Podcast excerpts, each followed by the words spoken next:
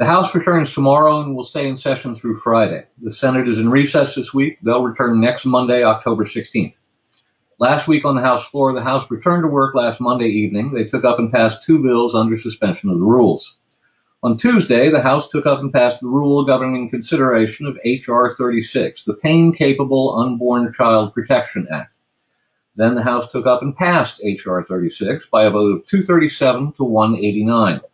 The only two Republicans to vote against outlawing abortion after 20 weeks were Charlie Dent of Pennsylvania and Rodney Frelinghuysen of New Jersey.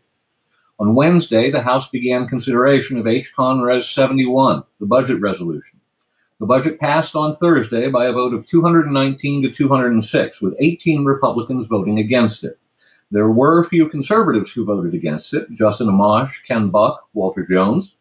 But most of the Republicans who voted against it are moderates, like Barbara Comstock, Charlie Dent, Peter King, Frank LoBiondo, and Chris Smith.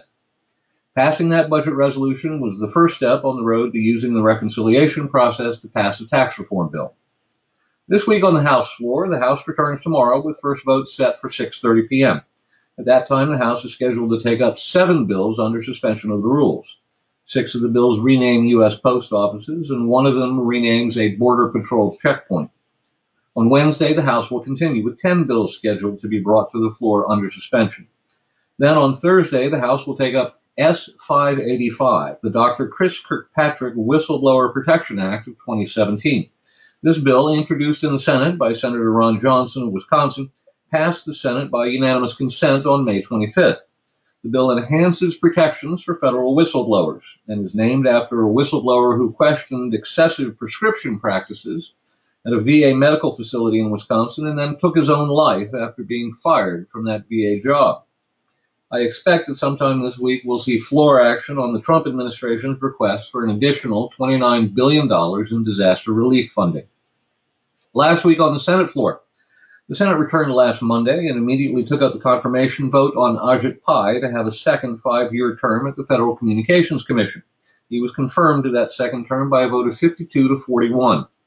On Wednesday, the Senate voted to invoke cloture on the nomination of Eric Hargan to be Deputy Secretary of Health and Human Services. Then the Senate voted by 57 to 38 to confirm him. Then the Senate voted to invoke cloture on the nomination of Randall Quarles to be a member of the Federal Reserve Board of Governors. On Thursday, the Senate voted by 65 to 32 to confirm Quarles to his position at the Federal Reserve System. Then the Senate voted to invoke cloture on the nomination of Lee Francis Cissna to be Director of U.S. Citizenship and Immigration Services. And then the Senate voted by 54 to 43 to confirm Cissna to his new post. Finally, the Senate voted to invoke cloture on the nomination of Callista Gingrich to serve as U.S. Ambassador to the Holy See, and then they were done before 3 p.m. Thursday afternoon. This week on the Senate floor, as I said, the Senate is in recess. When they return next Monday, they'll take up the confirmation of Callista Gingrich to serve as the U.S. Ambassador to the Holy See. On Tuesday, October 17, the Senate will take up the nomination of David Joel Trachtenberg to be a Principal Deputy Undersecretary of Defense and we expect to see a floor vote on the Senate budget resolution sometime that week. On the immigration front, the House Homeland Security Committee marked up H.R. 3548, the Border Security for America Act, and passed it out of committee last Wednesday on a party line 18-12 vote. The bill includes $10 billion in funding for construction of a border wall, $5 billion to improve ports of entry, and adds 5,000 agents to both the Border Patrol and Customs and Border Protection. Last night, the Trump administration sent congressional leaders its wish list for immigration reform. In exchange for any legislation regarding the so called Dreamers, the administration wants a three part reform of the nation's immigration system, focusing on border security, interior enforcement, and a change from the current family based immigration system to a new merit based system. In putting together the 69 point proposal, the administration sought input from the various law enforcement agencies tasked with policing immigration and homeland security. The administration wants Congress to crack down on unaccompanied minors and add funding for a border wall, 370 more immigration judges, 1,000 attorneys for the Immigration and Customs Enforcement Agency, 300 more federal prosecutors, and 10,000 additional ICE agents to enforce immigration laws. Senate Minority Leader Chuck Schumer and House Minority Leader Nancy Pelosi didn't waste any time slamming the Trump administration for the proposal. Cleverly, they didn't aim squarely at President Trump himself, with whom they say they cut a deal a month ago. Instead, they focused on his staff. If the president was serious about making that deal a month ago, they said, quote, his staff has not made a good faith effort to do so, end quote. If President Trump sticks to his guns on this proposal and insists that his entire proposal be accepted by Democrats in exchange for legalization of the 690,000 dreamers, the end result is likely to be no deal. And that may be the point. Stay tuned. On the Iran front, by next Sunday, the law calls for President Trump to certify to Congress that Iran is still in compliance with the Iran nuclear deal, the Joint Comprehensive Plan of Action, and that the deal is still in the vital national security interests of the United States, or not. Media reports indicate that the president will preempt that October 15 deadline with an announcement later this week that he will not certify that to Congress. The president's failure to certify that Iran is still in compliance with the deal and that the deal still is in the vital national security interests of the United States does not mean we are pulling out of the agreement. Instead, it starts a 60 day clock ticking during which the Congress can deliberate over whether or not to reimpose sanctions on Iran. The left suggests that at this point there's no point in decertifying the deal. The deal was poorly written, some of them now cleverly acknowledge, and most of the benefits Iran received from the deal were front loaded. So Iran has already got what it wanted from the deal. Pulling out of the deal now, they argue, would only hurt us, not Iran. The other nations involved in the deal, Great Britain, France, Germany, Russia, China, and the European Union, wouldn't join us in pulling out of the deal. So we would be isolated on the international stage and would, would simply be cutting off our nose to spite, to spite our face. To which I respond, balderdash.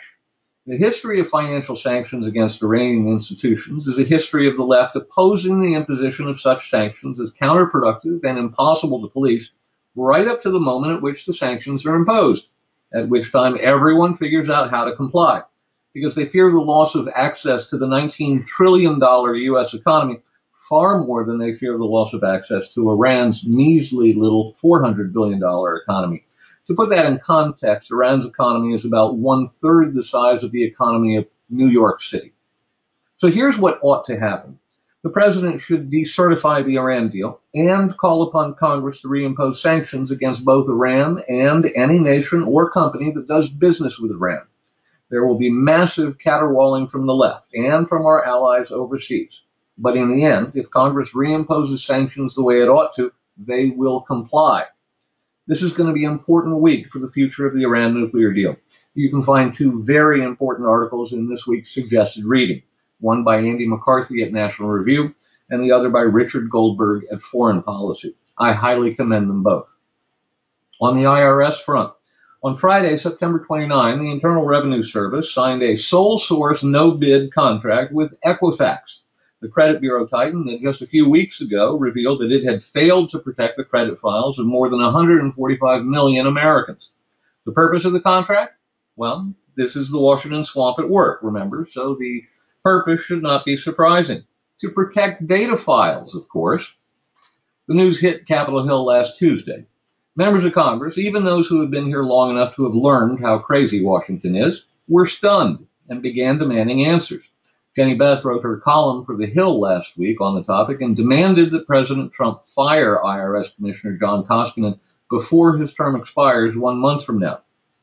On Wednesday, the Washington Post reported that the Treasury Inspector General for Tax Administration, TIGTA, would release a report the following day saying it had identified as many as 146 cases between 2004 and 2013 in which a liberal leaning group was subjected to heightened scrutiny in its application for tax exempt status.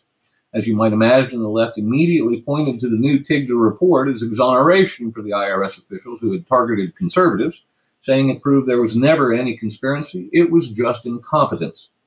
This is curious. If there really had been no attempt to focus on conservative and Tea Party organizations, why was there a cover up? Why didn't the IRS just come out in 2013 and acknowledge that they've been targeting groups across the political spectrum the whole time? Why would Lois Lerner have felt the need to take the Fifth Amendment to avoid incriminating herself? It looks like most of the liberal organizations targeted for special attention came after the IRS targeting scandal had already been made public which seems to indicate that they were added to cover for the IRS targeting of conservative organizations. I've included the full TIGTA report in the suggested reading so you can read it for yourself. Now to the Obamacare front. In the wake of the Senate's failure to pass a reconciliation bill repealing Obamacare, we have several developments on the Obamacare repeal front. On Thursday of last week, The Hill reported that Senator Ron Johnson is threatening to subpoena documents from the Office of Personnel Management regarding Congress's illegal special exemption from Obamacare. Johnson had written a letter to OPM in mid-August asking why Congress and its staff was able to receive taxpayer-funded subsidies to pay for their health care. He's unhappy with the information OPM shared with him in response to his letter and has declared that if he doesn't get answers by October 18th, his committee may have to subpoena OPM. We went through this exercise once before when Louisiana Senator David Vitter, who was then the chairman of the Senate Small Business, Small Business Committee, attempted to subpoena OPM for those documents. Under Senate rules, there are two ways a committee chairman can issue a subpoena. The first way is if the chairman and the ranking member of the minority party on the committee both agree to issue the subpoena.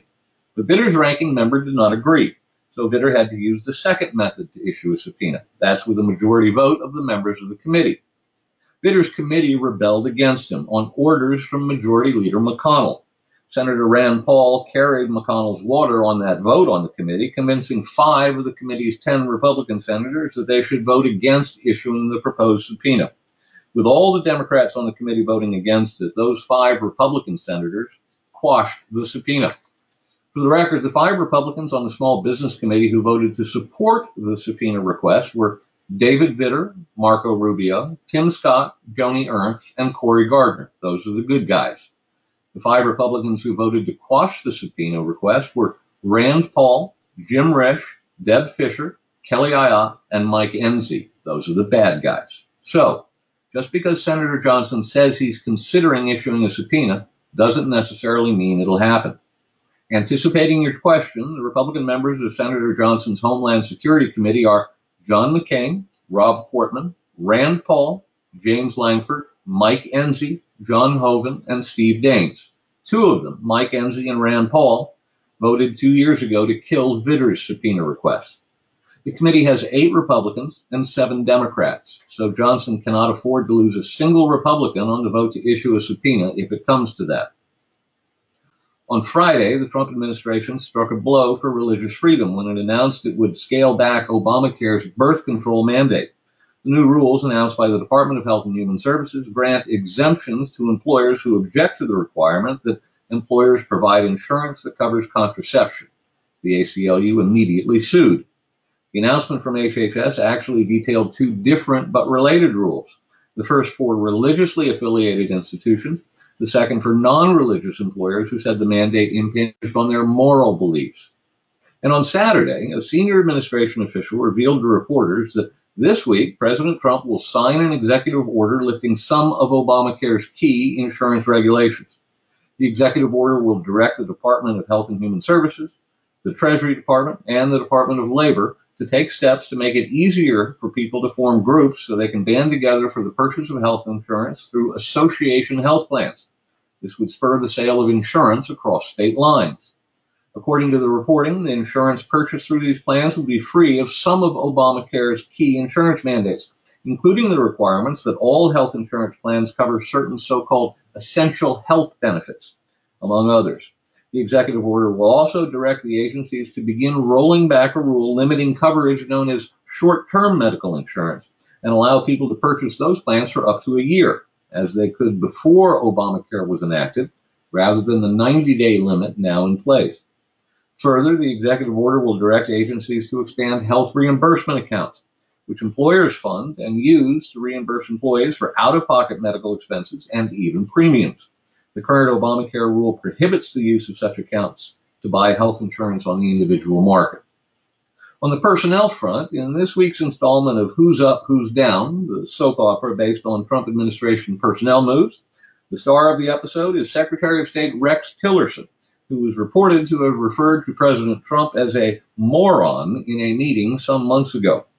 When given the opportunity to deny he had said it, Tillerson failed to do so, sidestepping the question with what we in Washington refer to as a non-denial denial in which the subject sounds like he's denying something without ever actually denying it. When veteran reporters noted the non-denial denial and demanded clarification, Tillerson sent out his press spokeswoman to announce that he had never said it, but she did so in such a manner that it merely continued the non-denial, denial and left the question open. President Trump was reported to have been furious about coming home from his trip to, to Las Vegas, expecting to find good coverage of his trip on the cable network, only to find that story ignored in favor of continuing coverage of Tillerson's insult. Trump was also reported to have been angered by Tillerson's failure to clearly deny having insulted the president, whether he had or had not. The resulting explosion has totally overtaken last week's drama about Tom Price and his pricey air travel and these led to spec- has led to speculation about how much longer Tillerson will, should, or even can remain in his job at State. Axios suggests that one potential replacement for Tillerson is current CIA Director Mike Pompeo, a former member of Congress who briefs President Trump daily and has established a good rapport with the president. Finally, on the tax reform front. So, we're now almost two weeks into tax reform, and Republicans are either backing off on their proposal to eliminate, to eliminate the deduction for state and local taxes, if you believe the New York Times, or the White House is holding firm on that front, if you believe Politico. Of course, the fact is that the two stories are not mutually exclusive. That is, it's quite possible that Capitol Hill Republicans are getting weak-kneed while the White House is holding strong. Having attended a White House briefing on tax reform last week, I can confirm that they're not backing down on that particular front. This is a huge deduction. It costs the Treasury $1.3 trillion over 10 years. It's used by 40 million taxpayers. But 80% of the benefits go to taxpayers who make more than $100,000 a year. It effectively subsidizes decisions made by liberal state governments to foist high income taxes on their residents by spreading the costs over the rest of the country. So middle class families in Nebraska and South Carolina and Wyoming subsidize high income earners in California, New York, and New Jersey. Nevertheless, this is a political problem for Republican leaders as they attempt to win 218 votes in the House and 51 votes in the Senate. There are about three dozen House Republicans who come from districts that would be impacted by the loss of the deduction, and the leadership cannot afford to lose all those votes and still get the bill across the finish line. So look for some kind of compromise in the coming weeks perhaps not a full repeal of the deduction, but a capping of the deduction at a certain value, or perhaps allowing taxpayers to make a choice between taking their mortgage interest deduction or the deduction for state and local taxes, or something along those lines. And that's our Washington report for this week.